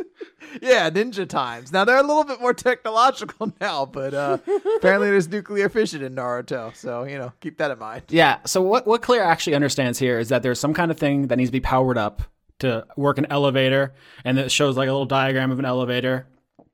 So you understand that's like a moving room. I don't actually. I just realized you don't even know what an elevator is. Um, but uh, that the power source has left. Your dad took it. Um, but if you you output enough power, you can turn it back on. Now this is where I'd say like you're fucked because you're an ice genasi, and that's the opposite of what you need. But with a 25, I think you uh, understand that if you put out enough like a- enough magic into uh, that chromatic orb that you can do because uh, Amy gave you her mother's necklace, you might be able to do fire magic enough. Or here's actually because the thing is, Clear doesn't know she is a martyr right now, so she would be like, "Oh, let's I'll get Amy to chromatic orb the reactor," and then that's not going to be enough. And then you you can be like, "Oh, let me try," and then you do a god beam, and that will Yeah. be enough to turn the elevator back on. So the twenty five you got this. Um, I, Yeah. The last thing I'll say is there's like a diagram on the screen of the facility because it's showing you the different rooms, and then you see a long, like, uh, you don't know what an elevator shaft is, but it looks like a, a, room that goes down for some reason. And it goes down and down and down to an area that says like classified. But you can like intuit. The, the idea is you've gone down many layers and there are still some below you, but whoever built this place built it to connect to the bottom. So like wh- whatever's down there, whoever put it down there built this place to go down there if they needed to. And it's a direct connection. Sweet. So this is gonna get us to the bottom finally. yeah, whoever these believers of the source are, they've the, they're the ones behind all this. They did this, and this is their access route. They're gone now. Mm. Obviously, this place is abandoned, but Nerds. yeah. So uh, the the there's like another door in this room out that takes you to this so-called like uh, generator, this um reactor rather. Yeah, I, I wanna I wanna do that. I wanna I'll get Amy, tell her I need some juice. She's gonna try it. Doesn't have quite enough.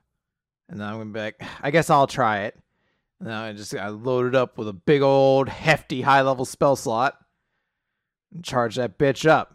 Yeah. So yeah, the only flavor I would add to this is that like when you go to get Belle and you see she's like kneeling in the hallway and there's like she like quickly dries some tears with her sleeve, uh, and the ghost of Todd is gone, and she says like, "All right, I'm ready to go now. Uh, I heard a voice in there. It's you know what to do." Yeah, it's fine. You're alright? yep. Excited to get go get the legendary sword from the bottom of the world and kill our she's like and kill our hus our father with it. Uh, yep, let's go. Are you sure you're alright? Hmm. I'm already gone.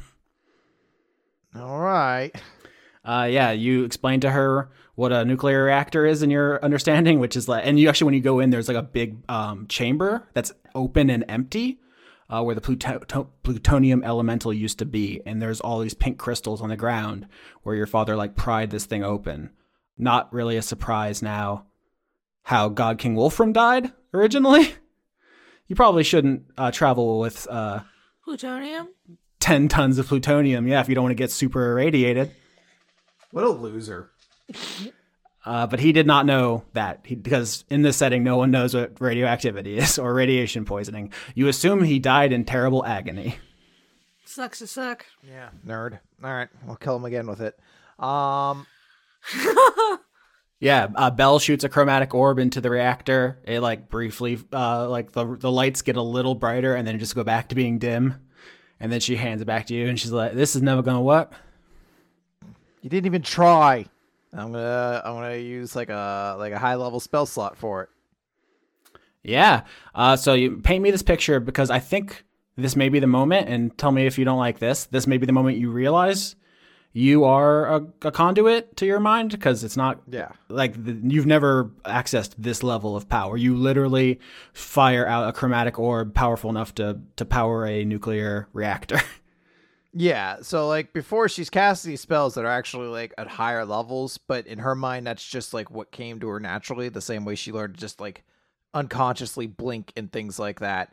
You know, she just naturally kind of learned those spells. She hasn't really thought about it, but she's cast chromatic orb before and it wasn't like this. So she realized, you know, putting all of it in all this energy into it that this is definitely like a way bigger deal than it usually is. Yep. And uh, so I think uh, Belle looks at you and goes, um, why are you better at that than I am? Because I'm a conduit now. I made it to the bottom. Yeah, Belle takes a whole step back. Bitch, that's right. She says, um, all, all right. That, how did that happen? W- what, you just, from the necklace? What do you mean? We made it to the bottom. That's what everyone's trying to do, right? That's what, that's all, but I'm here. I'm at the bottom. I can't do that. Yeah, but you weren't devoted to anything like that. Oh, fuck off. Well, what's the one thing you've been focusing on then? I'm trying to become the queen. I'm the liberator queen. I guess you just didn't want it that much. I bet. Oh man, I bet. I sh- fuck. what she said like literally the words that just came to my mouth? Where I bet Amy could do it. um, Fuck me running. I think at this point, uh, Belle looks down and then she she tries to hug you. Do you let her hug you? Uh, it's reluctantly like a okay, but there's no reciprocation at all. Like it's it's it's a completely one way hug.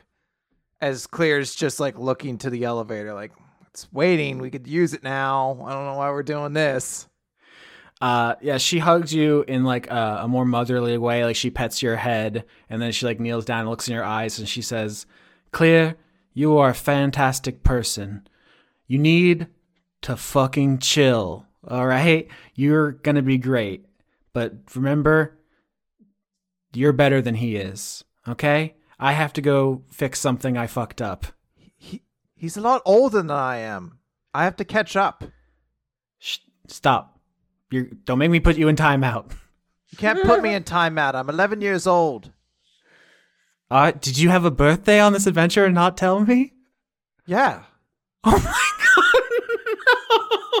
No, Chris, Chris, It was my birthday a week ago. Chris. Fuck.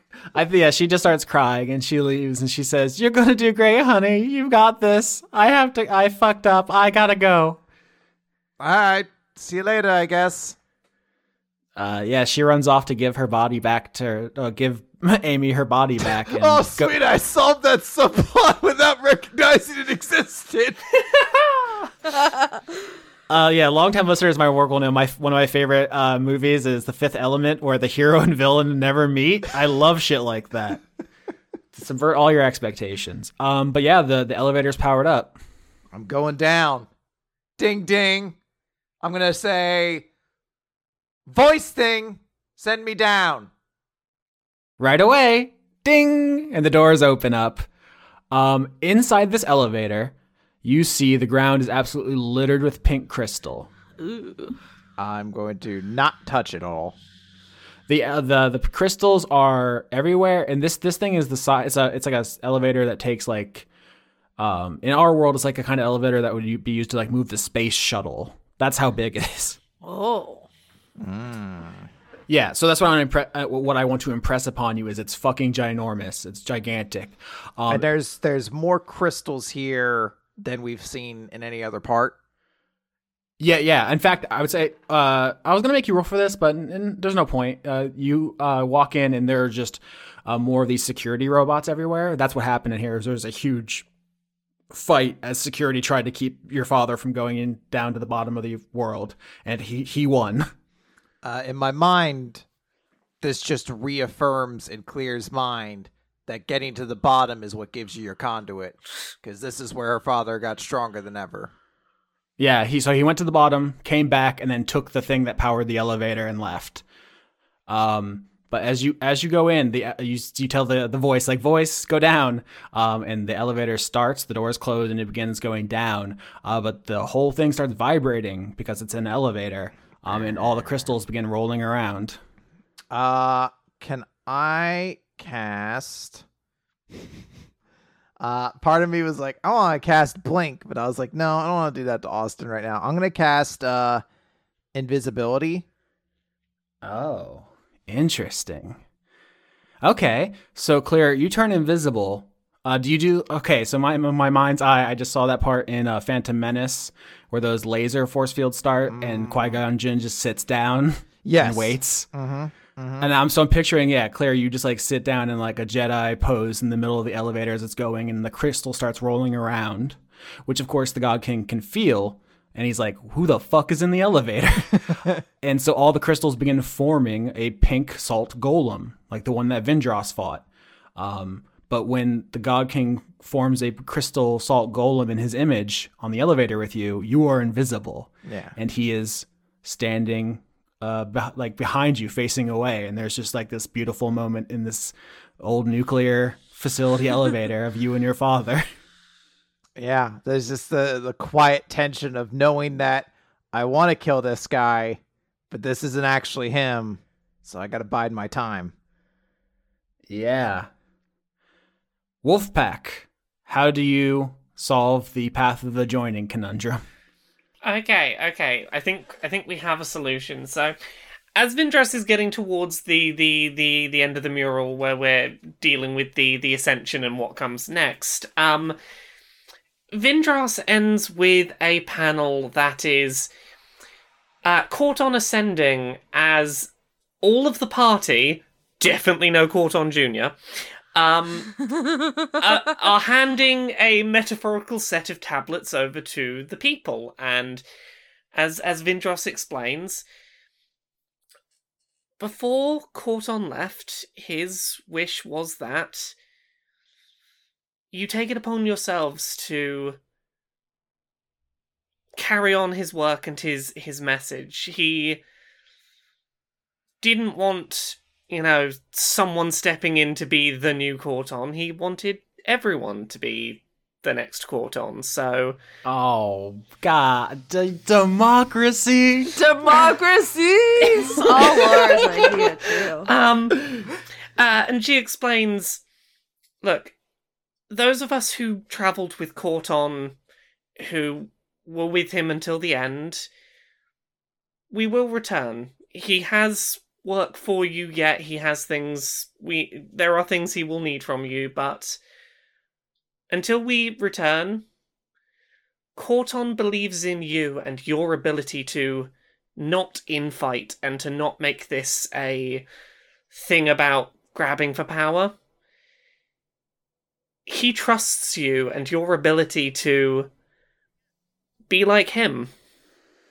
All right. Uh, so, uh, having just defeated that chimera in public, and uh, having like a rationally like uh, an an appealing pitch, essentially that the path of the joining will be a democratic institution. Yeah. Um, a democratic institution where we, the party, may come back at some point and tell you, oh, yes, Corton needs you to do this.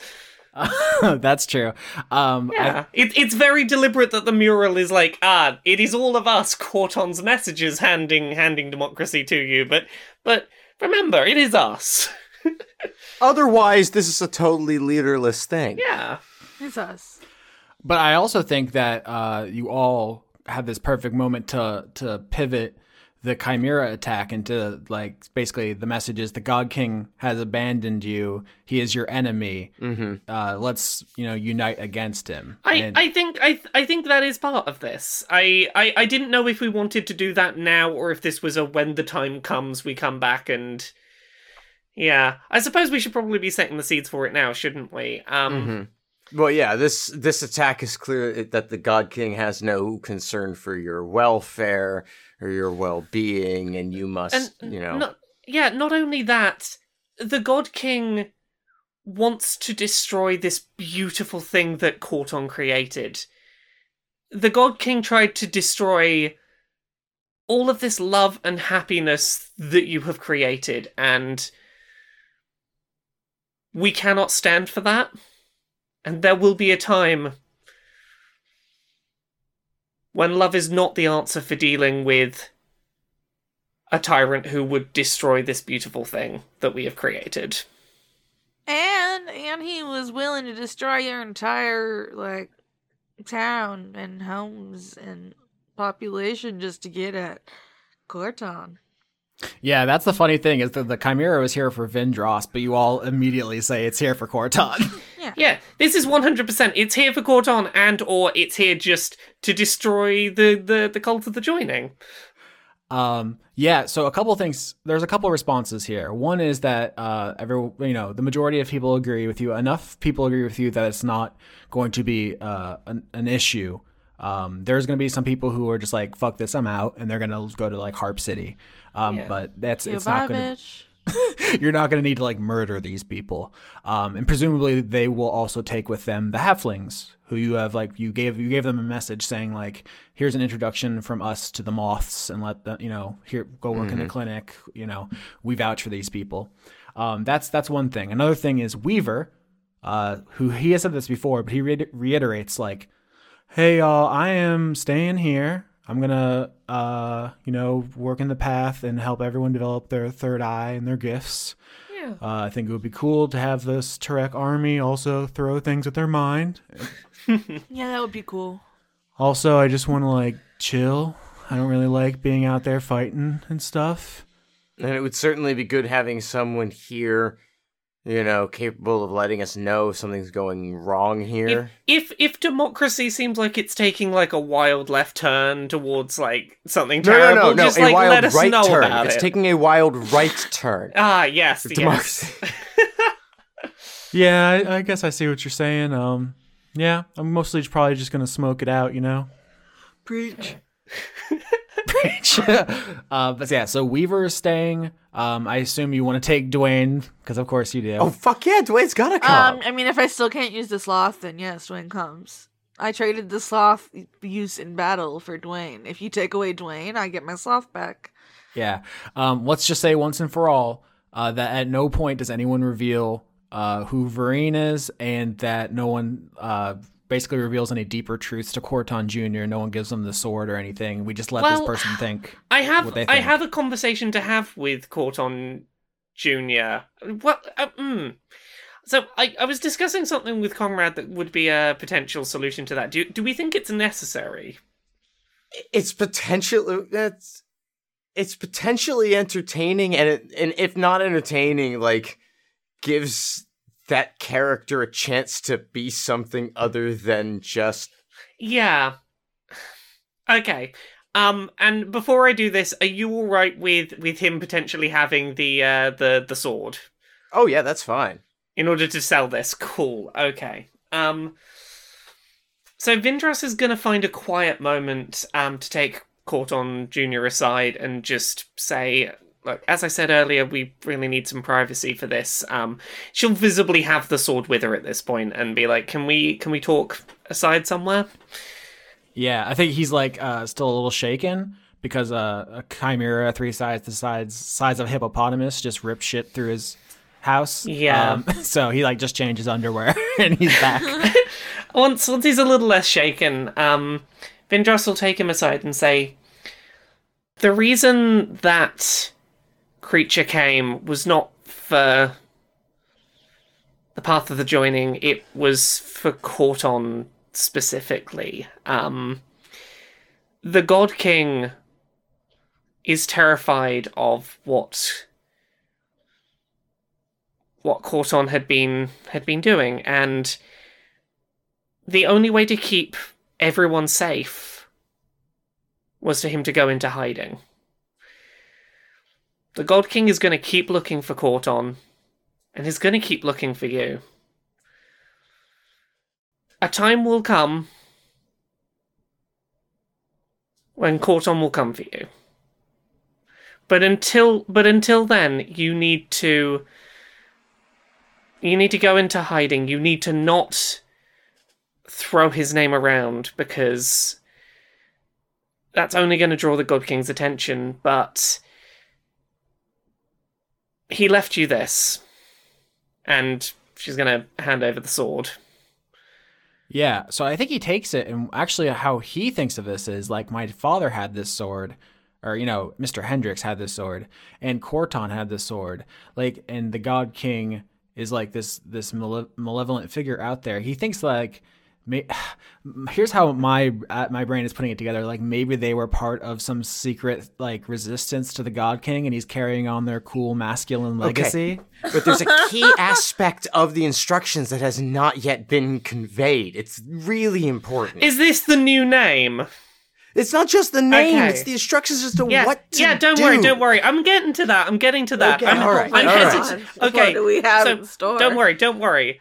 I'm I'm just gonna say, um, Vereen gave uh, Vindras a new name, which up until the moment it happens, I don't think Vindras knows if she's gonna say it or not. Um. oh no! Yeah, so uh, Vindras says, "Look, change your name." you're right it should have been Seamus. Okay, um, change your name, go to Harp City, find work as an apprentice, and await further instructions. you have to give him a name or else corton won't know who to look for Yes, I'm going to give the name. oh yeah, what did you say to call him instead? I, don't know, I said shame. Uh, I, I was saying Seamus just as a joke because Okay, didn't okay. like that His new the name is Sherman Seamus because I because Vereen had suggested that Corton's new name should be Sherman Plunk Spunk. what the fuck? Now it's Sherman. Knock Sherman the kid down a couple pegs. That's all I'm It's saying. Sher- Sherman Seamus.